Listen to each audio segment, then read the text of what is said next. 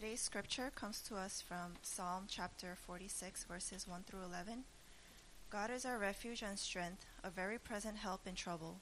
Therefore we will not fear, though the earth gives way, though the mountains be moved into the heart of the sea, though its waters roar and foam, though the mountains tremble at its swelling. Selah. There is a river whose streams make glad the city of God, the holy habitation of the Most High. God is in the midst of her. She shall not be moved. God will help her when morning dawns. The nations rage and kingdoms totter. He utters his voice, the earth melts. The Lord of hosts is with us. The God of Jacob is our fortress. Selah. Come, behold the works of the Lord, how he has brought desolation on the earth. He makes war cease to the end of the earth. He breaks the bow and shatters the spear. He burns the chariots with fire. Be still and know that I am God. I will be exalted among the nations. I will be exalted in the earth. The Lord of hosts is with us. The God of Jacob is our fortress. Selah. This is the word of God. Thanks be to God. Hey, good morning. And if by chance you are wondering how to pronounce that last word that Grace read, it's pronounced Selah. And just in case you're wondering if that sounds familiar, it's because we named our fourth child Selah. Selah. Selah. Now that you know, let's bow our heads and let's pray. Father, we ask that you would speak to us now as we come before you, gathered in this place at the summoning of your Holy Spirit. We ask that we sit at the feet of Jesus as his word is preached. We ask, O oh Lord, that you would move our hearts to where it would burn with much affection in light of the knowledge of the fact that we are deeply cherished, deeply loved, as well as chosen a great destiny because of what the Lord Jesus Christ has done on our behalf. Father, these past six days we have been witnessed and encountered many things that can be so discouraging and so overwhelming, and yet, Lord, we trust that because you reign and because you are God, you are able to give us peace to where we can truly be still before you. And now we ask, Lord, that you would bless this message in spite of the one who brings it. For we ask all these things in Jesus' name. And all God's people together said, Amen and Amen. At about this time last year, a public debate was held by the organization known as Intelligence Squared. And if you've never heard of Intelligence Squared, they're basically a nonprofit think tank where what they do throughout the country is hold public debates for the public to come and listen to.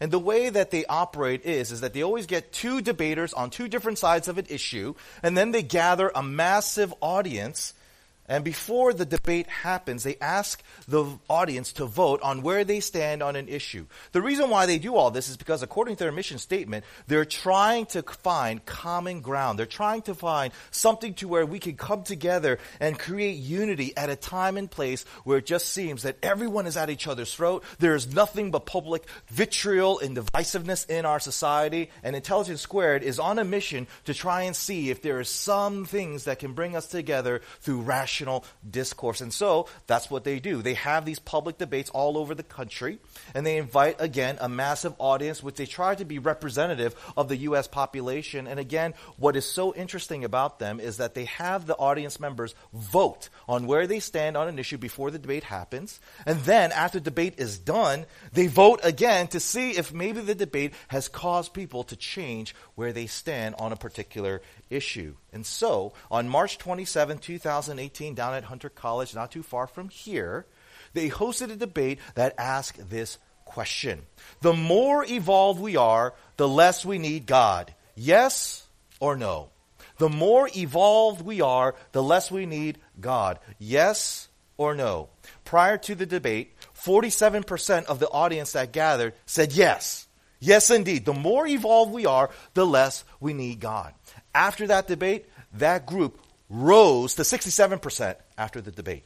Those who said, no, no, no, no, the more evolved we are, the less we, no, no, that is not true. They voted in prior to the debate at a uh, 31% of the audience. After the debate, it shrunk to 26%. And then the remainder of the audience, the undecided, they had the most obvious change. They said undecided at the beginning of the debate at what? Uh, 22%. After the debate, that group shrunk to 7%. The point is clear. This audience, which again is representative of our U.S. culture today, believe that the more evolved we are, the less we need God. And if you're unsure about what they mean by the word evolve, consider what the person who was arguing yes was saying in their opening argument. They said this, quote, We're not talking about biological evolution or changes in gene frequency. We're talking about cultural evolution or just the development of humanity. And scientific progress over the past several hundred years has completely transformed our knowledge of how the world works. And each major scientific breakthrough has had to overturn some religious dogma. The more our understanding evolves, the less we need God. Now, Using God to explain natural phenomena is an argument known as God of the gaps. Throughout history, if there was a gap in our understanding, it was by default to say, God must explain it. But the more science illuminates our world and gives us a real understanding, the fewer gaps are left for God to inhabit. We're beginning a new sermon series today entitled God as He Is. And just as that title suggests, the point of this series is to consider what the God of the Bible says as according to what the Bible teaches. Why are we doing this series? Well, it goes without saying that a lot of people have many views, many ideas, many opinions about the God of the Bible. But what is so frustrating to discover is that many of these views, ideas, and opinions are actually not found in the Bible. You see, we live in a time and age where a person will listen to a podcast, read a blog post, watch a YouTube video, and all of a sudden they're experts on various topics in life, such as the God of the Bible. And what we find to be so frustrating, or at least for me, is that all of the anger, all of the vitriol, all of their frustrations towards the God of the Bible is not really the God of the Bible that they're describing. It's a caricature of the God of the Bible. And knowing that many of you have people in your lives who think this way, the point of this series is to equip you, to educate you so that you can properly inform and even correct the misconceptions that so many people in your various oikos networks may have about the God of the Bible, to where they will come to understand the God as He is. And today, we kick off this series by taking a look at Psalm 46. Why? Because as we take a look at this very well known psalm, we'll come to discover that it will challenge the very popular notion that says the more knowledge you have, the less of God you need. Psalm 46 is actually going to turn that on its head by actually saying that the more you know, the more you will know of God. And more specifically, the knowledge of God will be the most important knowledge you could ever have as a human being. And to further convince you of this, three things I'd like to share with you this morning. Number one, the reason we need knowledge.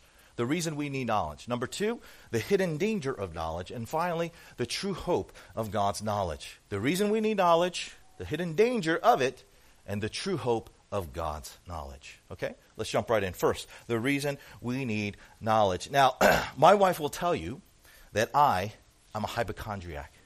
The moment I have a little tingle in my throat, a prolonged headache, or shortness of breath, for beyond what I'm comfortable with, I, to her advice not to, go on Google and start typing up various symptoms. And for the next two hours, I'll start cataloging the various life threatening diseases that I have. Now, I know just by the way that you're smirking right now, you're thinking, man, my pastor is a weirdo. What a loser. But before you judge, all of you in here do the same thing. Oh, you may not exhibit the behavior of a hypochondriac, but every human being will always seek knowledge in response to fear. Again, every human being will seek out knowledge in context of fear. We see this all the time. You've experienced it throughout your life, have you not? For you college students in here, or for those of you who can remember your college years, you know people, hopefully it wasn't you, who never studied throughout the semester, even though they should have, and then when the fear of a looming final comes upon them, then all of a sudden they crack a textbook and they start trying to absorb as much knowledge as possible, right? Or for those of you who have been parents for a while, do you remember what it was like when you found out that you were pregnant, that your wife was pregnant? Right? You might not be readers in nature, but all of a sudden you start buying multiple books, you read articles, you listen to podcasts, you talk to your friends who've been parents longer than you. Why? Because the fear, the terror of raising a child on your own has now inspired you to be a massive, massive reader. Or how about something more superficial? You're driving in your car, enjoying the weather, and all of a sudden you smell odors coming out of your vents that you've never smelled before. You feel vibrations under the dash that you never felt before. You hear grinding noises that you've never heard. And what do you do? You immediately take it to the mechanic, a knowledgeable mechanic, in the hopes that you could figure out what is going on. Yes, indeed, life teaches us that one of the main reasons why we seek knowledge is because we are terrified. We are terrified. Fear is a driving impulse for us to know things, to grasp for knowledge. And when you consider what verse 2 and 3 of our passage says, it becomes very obvious that there's a lot of things that we need to know. Read it again with me as it starts off. Therefore, we will not fear though the earth gives way, though the mountains be moved into the hearts of the sea, though its waters roar and foam, though the mountains tremble at its swelling. Now, aside from the fact that these two verses are written in a very positive and uplifting tone, nevertheless, it does describe a very terrifying situation, right? Earth giving away, mountains being moved, the heart of the sea, waters roaring, mountains trembling. Now, I know you could easily dismiss this as pretty much hyperbolic language. Oh, Pastor, come on. This is just a biblical writer using language to over exaggerate just to make a simple point. Maybe. But then again, if you consider all the latest studies that have been cranked out, especially now, about the terrifying effects of global warming, now all of a sudden, language that seems so unlikely, seems so overbloated, now feels terrifyingly real, right? Consider these words from an article reporting on the fourth national climate assessment that the Trump administration released just last year. It said this quote, global warming will lead to devastating consequences for the economy, public health, a wide variety of already endangered species, and the environment overall. Droughts will get worse, crop scarcity will become more common, and supply chains will be disrupted. The cost of continued inaction, the assessment makes clear, will lead to social disruption, economic damage, and public health impacts on a scale never before witnessed by modern society. Now you're like, oh, come on. Are you kind of one of those left wing liberals who's all green, Master? No. And actually, if you consider what the Bible has to say on its own terms with regard to the current condition of the globe, you'll come to define that it has a very bleak picture as well as what I just read to you.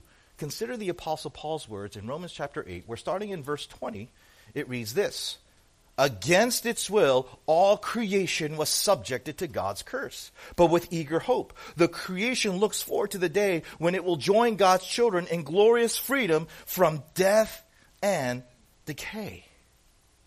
Come on back. According to the Bible, the world that we live in, the very same world that we're raising our children in, according to Scripture, is dying. It's decaying. Decaying meaning there is the presence of death in it. Now, what is the normal and appropriate response whenever you're in the presence of death? It's fear, right? Terror. And we're not just talking about any kind of little fear. No, Paul says all of creation, all of this world, all of the globe, there is this massive fear that you cannot run away from, that you cannot hide from, that you cannot avoid. There is fear at a global scale that terrorizes. And because that is so, what do you imagine is going to be the most common reaction for people when they're confronted with this massive global fear? Well, I said it already. Knowledge, right? Because again, the most common reaction that people have when they are afraid is what? They want to figure things out. They want to know. They want to figure things out so that they could have a sense of peace. But herein lies the question. What is it about knowledge that it's able to cause us to be at peace in the moment of fear? Why knowledge in particular? What's so unique? What's so special about knowledge to where it can have that effect in the context of fear? We'll consider these very wise words from theologian Herman Bavinck, where he says this quote, Knowledge is power. All knowing is a triumph of the Spirit over matter, a subjugation of the earth to the lordship of man. The more comprehensive the awareness, the more intense the life. The richest life among men is the life of him who knows the most. What indeed is the life of the insane, the naive, the simple, the underdeveloped? It is poor and limited compared with that of the thinker and poet. When you acquire knowledge, when you possess it, what do you have? Power strength. Who are the types of people who are normally associated with these two attributes? The fearless.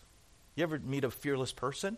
Usually they're a person of great power, of great influence, of great strength, right? and because that is the case, many people, like the debaters that I mentioned in my introduction, will carry this assumption that says the more you know about the world, the less you'll be terrified of it. The more you know of life, the less you'll be terrified of its darkest, most gloomy, doomy things that it will throw into it. That is what this is saying. But now you need to hear this. If the thing that terrorizes you is at a global scale, that Paul says, as global warming says, do you realize what that means? It means the only way you can overcome this fear is that you have to amass the same level of knowledge to your fear. If your fear is at a global scale, that means you must acquire knowledge at a global scale as well in order to overcome that fear. Get it? In order to ace the final, you need to know everything that that final is going to ask. And when you understand this, now you come to be confronted with the hidden danger of knowledge. What do I mean by that? Well, let me explain by going to my next point. Skip on down and read again with me verses 8 to 9, where the psalmist says, Come, behold the works of the Lord, how he has brought desolations on the earth. He makes war cease to the ends of the earth. He breaks the bow and shatters the spear. He burns the chariots with fire. Again, the psalmist talks about the world, or as translated here, earth. But notice his description is different. Where he starts off the passage talking about how scary the world is, he then talks about how desolate it is, how it's like a desert. Specifically, the way a place is like desolated after a massive, massive war, kind of like the way Europe was after World War II. Notice in verse 9 that reference to war, okay? And the obvious question that arises is what happened? How do you go from a world that is scary but therefore sparks the pursuit of knowledge, right? Creating hope that you can overcome that fear, and yet that pursuit ends up in a condition that is far worse. Wasn't knowledge supposed to create this sense of empowerment, thereby leading you to a life of flourishing? And yet, as we see in this passage, that it did the opposite. People are worse off than they were before they acquired knowledge, before they pursued knowledge. What is going on? How could this happen? The answer is found in the second half of verse 9. Read it again with me. He breaks the bow and he shatters the spear. He burns the chariots with fire. What a very interesting statement. Here, the psalmist is saying that God is going to one day break the bow, he's going to shatter the spear. Why? So that he could do what he's going to do with the chariots burn it all. Burn it all. This idea of God burning the weapons of war is a very unique idea, and you only find it in one other place in the Bible in Ezekiel chapter 39. Follow along as I read that passage to you, starting in verse 9. Then the people in the towns of Israel will go out and pick up your small and large shields, bows and arrows, javelins and spears, and they will use them for fuel. There will be enough to last them seven years. They won't need to cut wood for the fields or forests, for these weapons will give them all the fuel they need. Now, Nerd alert, nerd alert. I'm about to go into some very boring Bible background information. So true, do your best to stay awake. Take another sip of your coffee right now, okay? Pay attention, okay? I'm very tempted to call out certain names, but I won't, okay? Because I love you guys so much. Pay attention, okay? According to Old Testament scholars, they tell us that this war that's spoken of in verse 39 is a prophetic vision of the final cosmic war between God and Satan that is brilliantly spoken of in the last few chapters of the book of Revelation. Consider these words from a brilliant Old Testament scholar by the name of Meredith Kline. He says this, quote, in his commentary, Ezekiel 38 and 39 proves to be the common source behind Revelation 20, 7 to 10, and the series of passages in Revelations referring to the Antichrist Parousia event. The war of 28 is certainly the war of the great day of God the Almighty, the battle of Armageddon, described in 16 verses 14 to 16. In each case, it is the war to which Satan the dragon gathers the nations of the whole world. This universal gathering against the Lamb and the city beloved of the Lord is also referred to as Satan's deception of the whole world through the signs wrought by his agents, the beast, from the sea, and particularly the false prophet. Interesting. So, this cosmic war between God and Satan that Ezekiel is prophetically writing about in chapter 39 of his book is also being indirectly alluded to in our passage today with this reference of burning chariots and bows and spears. Coincidence? I think not. Remember who the ultimate author of the Bible is it's God. The same God who inspired Ezekiel to write his chapter in his book. The same God who inspired the psalmist to write our passage today. You see, God is trying to teach us something specifically about the hidden danger of knowledge. Do you know what the hidden danger of knowledge is? Well, we begin to get the answer to that question when we consider what Apostle Paul says about knowledge in 1 Corinthians 8. Listen to what he says there. Knowledge makes arrogant, but love edifies. If anyone supposes that he knows anything, he has not yet known as he ought to know. Have you ever been around a know it all? Huh? Someone who thinks they know everything, but more importantly, you know nothing compared to them? You ever been around someone like that? Of course you have. I know I have. And how do you typically feel whenever you're around that kind of person? It's not very pleasant, right? It's not very pleasant at all, okay? You see, knowledge, like any power, can make a person so pompous, so full of themselves, so big headed, to where they can truly overestimate themselves and underestimate other people, just like Satan does in his relationship to God. Here is a being who was created who has the audacity to think that he has greater power, greater ability than his God who created him, and he's waging war with him. In other words, knowledge can create such a demonic pride to where it can cause you to see yourself as being far superior to someone who truly is far superior to you. Knowledge can have a demonic effect on you to where you're so prideful to where you think you are far superior to someone who is clearly far superior to you. And we see this all the time. We see this in our setting. We see this in the context where people who tend to be highly knowledgeable, highly educated, well credentialed at some of the best universities, and yet, ironically, tend to be the most closed minded to the possibility that there is in existence someone far superior to them, namely God. Back in 2014, there was a Pew research done to see if there was a correlation between belief in God and knowledge of education. And sure enough, that was there. And you know what that is? The more educated people are, the less likely they are to believe in God.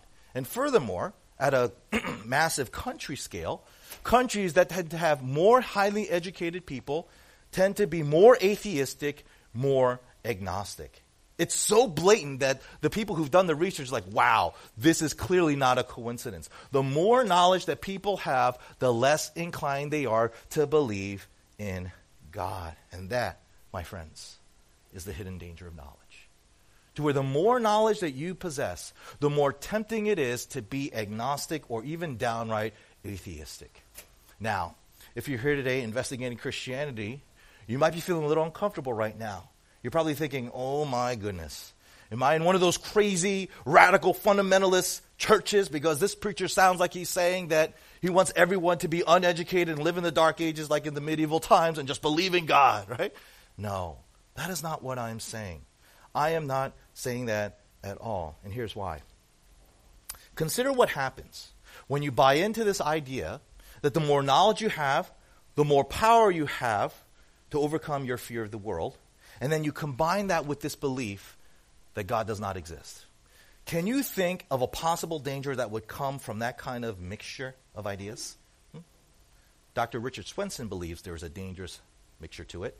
Dr. Richard Swenson, who at one point was associate professor, clinical professor at the University of Wisconsin Medical School, wrote a book not too long ago called The Overload Syndrome.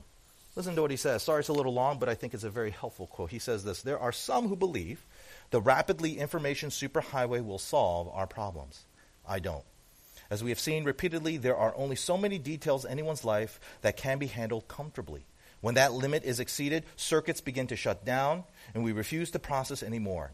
Yet, progress has given us more information in the past 30 years than in all the previous 5,000 years combined. A surprising and discomforting aspect of this incredible information proliferation is that the more we know, the more certainty seems to recede. We had expected that with the progression evolution of knowledge, we would hone in on the truth and finally nail it down. The opposite has happened. Instead of becoming more certain about the truth, we become more insecure. I no longer believe there is a single right answer to a patient's problem. There is only today's answer. Don't misunderstand. I am not a therapeutic nihilist, just a realist who has been around too long and outlived my informational innocence. And unless we can discover ways of staying afloat amidst the surging torrents of information, warned psychologist Dr. David Lewis, we may end up drowning in them. The 1996 Router study, Dying for Information, details the increasing common symptoms of the information fatigue syndrome anxiety, self doubt, paralysis of analytic capacity, a tendency to blame others, time wasting, and in some cases, illness. End quote. Turns out, the more knowledge you possess, the more afraid you become, not less, right? Because the more you know, yes, it will give you power, but it will never give you the level of power to alleviate your fear of the world. Because the attempt of trying to know everything that you could possibly know under the sun will simply confront you with the awareness that you cannot know everything. It says Aristotle once said, the more you know, the more you know you don't know anything. When you try to learn everything that you possibly can as an attempt to alleviate the fear of the unknown that is in this world, you're simply going to be faced with mountain loads of information that will leave you in a sense of greater terror than you had before you even knew. This is why people say things like ignorance is bliss. Because the more you know, it's not less terror, but more terror because you realize you are not in control at all. See? Now, when you combine that with some of the anxieties that come from this information fatigue syndrome that he spoke of, you know, anxiousness, illness, tendency to blame others, and then you combine that with this idea that there is no God, there is no final authority who will make things right and make sure you get justice. I don't know. That sounds like a recipe of some real volatility. I don't know. Maybe conflict, war that could lead to desolation. You see? One of the things that we need to understand is that though knowledge can give us a sense of power, due to our limited capacity, we will never reach the level of knowledge needed in alleviating the fear that we are confronted with as we live in a massive world filled with so many terrors. And when you understand this, then you come to understand not only God being important has to be believed in, but more importantly, if you don't have God, then you are doomed and you're left in your fears. To further explain what I mean, let me go to my final point the true hope of God's knowledge. Read again our passage, starting in verse 10. Be still and know that I am God. I will be exalted among the nations. I will be exalted in the earth. The Lord of hosts is with us. The God of Jacob is our fortress. If you have a pen or highlighter, underline that phrase in verse 10 be still. Why? Well, for many people, when they read this verse and they come across that statement, be still, they tend to react to it in a very calm and soothed way, almost as if this is like the equivalent of a mom talking to a scared child, trying to make them at peace. Shh, be still, honey. Mommy is here. Mommy is here, right? That's how most people read this verse. Be still, God says, and know that I am God. No, that's not what it's saying. That is not what God is trying to communicate. If you understand the original Hebrew, you'll know that it's written in a certain grammatical tense that's very much written in a very commanding, provocative tone. And you know what that word that's translated as be still means in the original Hebrew? It means give up. Right? Give up. You're surrounded. Give up. You're going to die if you don't. Right? A more accurate translation would say, Give up and know that I am God. And considering what I've said so far, the message is pretty clear. God is telling the world, Give up in your disbelief of me. Give up in your denial of who I am. Instead, recognize who I am. Excuse me. Recognize who I am as I say that I am. But here's the question Who does God say he is? Verse 11. I will be exalted among the nations. I will be exalted over all the earth. God is saying he is the exalted one. Who are the types of people in our society that we tend to exalt? These are the people who overcome.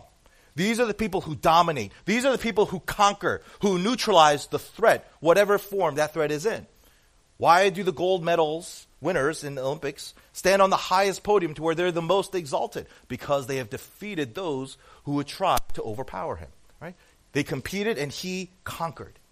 Why is it that champions who win a certain crucial game are hoisted on the shoulders of others? Because they neutralize the threat and they have vanquished anything that could rob them of their honor and they have won. They're the ones in power. They're the ones of significance. God is saying, I am exalted. Not just of the church, not just of a certain realm. I am exalted over all the earth. I have overcome everything that is terrifying, everything that is threatening in this world. Now, what is God saying about himself when he says this? Isn't he saying, I know everything? I have true power over all the earth, over all the nations, because I know everything.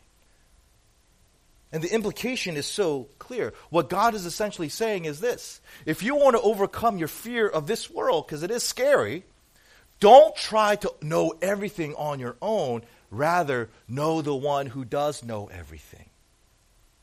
Again, if you want to overcome the fear of the world, you don't try to do it by trying to figure out the world on your own. You go to the one who not only knows everything, but he's actually the one who created it. That is the only way you can have true peace in a world that is beyond your ability to fully comprehend. If you want to know, know power, it comes with knowing the one who has that power.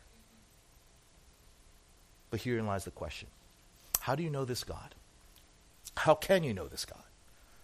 Again, verse 11 it says, Know that I am God of who? God of Jacob. Not God of Muhammad, not God of Siddhartha Gautama, not God of Gandhi, not God of Zoroastria, but the God of Jacob. The God of Jacob. What does that mean to be the God of Jacob? Warren Wiersbe writes this in his commentary.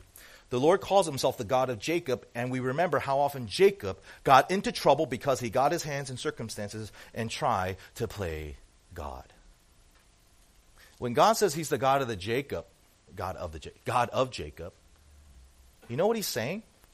He's saying that he is the God of not the enlightened ones, not the beautiful, not the educated.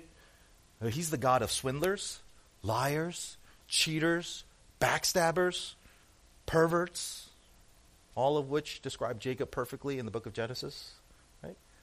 He is that God. In other words, by calling himself the God of Jacob, he is saying, I am the God of sinners. And the only way you can know me is when you approach me with the recognition, with the admission, with the acknowledgement that you are a sinner. And the only reason why we have a connection isn't because you've done something or discovered something or achieved something that would make you worthy of knowing me. No, I know you, God says, because I am a God of mercy and grace. This, my friends, is not spoken of. It's not even thought of in any other faith but Christianity. Why? Because it's only in Christianity that we find the gospel. The gospel. What is the gospel? The gospel is the message that says the God of the Bible knows everything. The God of the Bible, according to Scripture, knows everything. And that includes you. There's a lot of things that Google knows about you, right? Facebook knows about you. And let me ask you, how does that make you feel? Does it make you feel safe? Does it make you feel happy and secure knowing that Google can track all your search engine history, all of your catches, all of the things that you've looked up when no one knew you were online? Google knows a lot about you. But you know what? God knows even more. He knows everything. How does that make you feel? Does that terrify you? It should. You know why? That means he has power over you. And not a docile power. He has the power to shame, he has the power to ruin, he has the power to destroy, he has the power to condemn you. He knows everything there is to know about every single one of you. All of your darkest secrets, all of your darkest skeletons, he knows it all. He is in a profound profound position over us. But here's the question what does he do with that knowledge? Does he use it to create power of destruction? No. He uses it to display the power of his love for you. By coming into this world as Jesus Christ, suffering the full penalty of all of your darkest, deepest secrets, all of your sins, so that you could be fully pardoned, fully forgiven, so that not only would you have the addition of eternal life after you die, but even before death, your life can change now for the better. Right?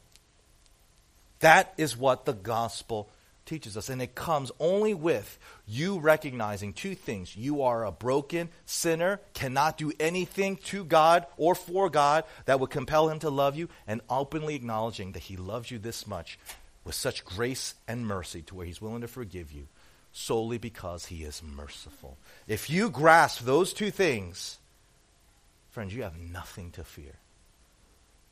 Though the world falls, though the mountains shake, though it fall into the sea and the waters rage, you have nothing to fear. Not because you know everything, but because you have been given merciful access to the one who does know everything. And he uses that knowledge for your good, for your flourishing. Here's the question Do you know this God?